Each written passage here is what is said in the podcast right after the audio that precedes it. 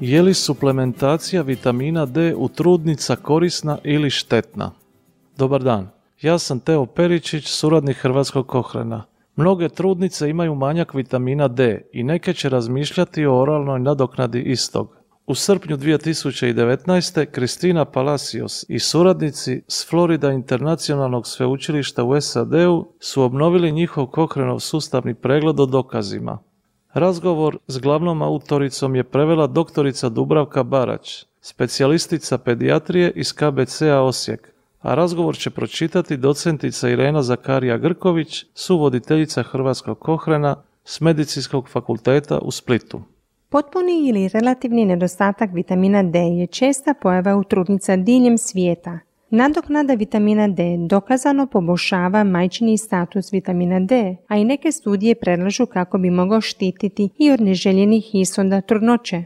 Ovaj Kokranov sustavni pregled, originalno objavljen 2011. godine, istražuje utječe li suplementacija s vitaminom D sa ili bez suplementacije kalcijem na poboljšanje ishoda za majku i dijete ako ih majka uzima tijekom trudnoće. Pretpostavlja se kako bi moglo biti nekih dobrobiti. Ove informacije će koristiti Svjetska zdravstvena organizacija pri prilagodbi svojih smjernica o suplementaciji vitaminom D u trudnoći. Inicijalna verzija sustavnog pregleda objavljena je 2011. godine i sastojala se od šest istraživanja s nešto više od tisuću žena. Do obnove 2016. broj se povećao na 15 istraživanja s 2800 žena. Sada u ovoj trećoj obnovi imamo 30 istraživanja s 7000 žena. 22 istraživanja uspoređuju nadoknadu vitaminom D u odnosu na ni na kakvu nadoknadu ili nadoknadu placebom, a devet istraživanje uspoređuje kombinaciju vitamina D i kalcija u odnosu na nikakvu nadoknadu. Nismo mogli koristiti sva istraživanja u našim analizama. Podaci četiri istraživanja koji su sadržavale gotovo 500 žena pokazuju kako su one koji su primale nadoknadu vitamina D tijekom trudnoće vjerojatno imale smanjen rizik preeklampsije, Također, one koje su primale nadoknadu vitamina D tijekom trudnoće vjerojatno su imale smanjen rizik od razvoja gestacijskog dijabetesa i rađanje djeteta male rodne mase, to je smanjio 2500 grama, u usporedbi sa ženama koje su primale placebo ili nisu primila ništa.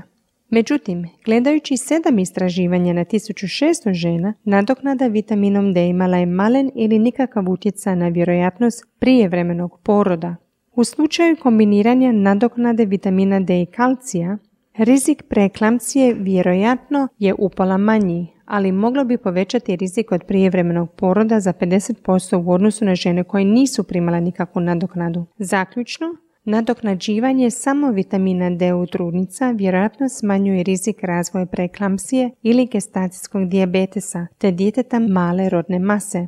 Kada se u nadoknadu doda i kalci, dodatno se smanjuje rizik od preeklampsije, ali moguće je da se povećava rizik od prijevremenog poroda, te navedeno treba još dodatno istražiti.